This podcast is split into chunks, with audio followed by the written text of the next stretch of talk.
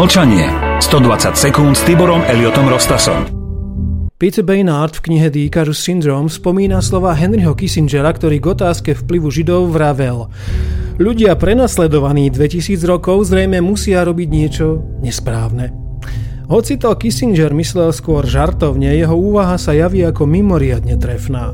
Ak ešte stále dokážeme vzdávať hold tým, o ktorých nás a naše deti učíme ako buditeľoch národa, potom by sme nemali nechať usnúť myšlienky, ktorými nás burcovali proti porobe. To, čo sa dnes deje na Slovensku a vo svete, je triumfálnym vyvrcholením toho, o čom píšu štúrovci.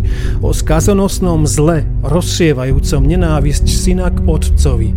O kline, ktorý treba vraziť medzi svorne nažívajúcich ľudí aj dnes vidíme, ako sa v mohutnej vlne darí proti sebe stavať kresťanov s moslimami, heterosexuálov s homosexuálmi, starých s mladými, ženy proti mužom, bielých proti čiernym, chudobných proti bohačím, plastencov proti liberálom, imigrantov proti domorodým, demokratov proti republikánom, sionistické neziskovky proti legitímnym vládam.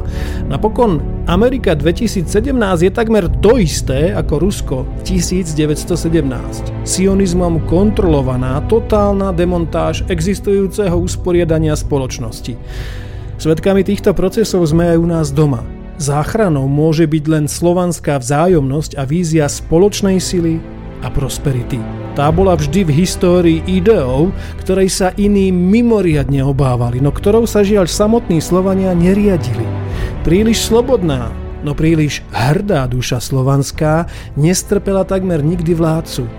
Ukázalo sa to ako obrovská chyba, ktorá spôsobila, že sme dopustili, aby nám celé veky vládol kto si cudzí. Mlčanie.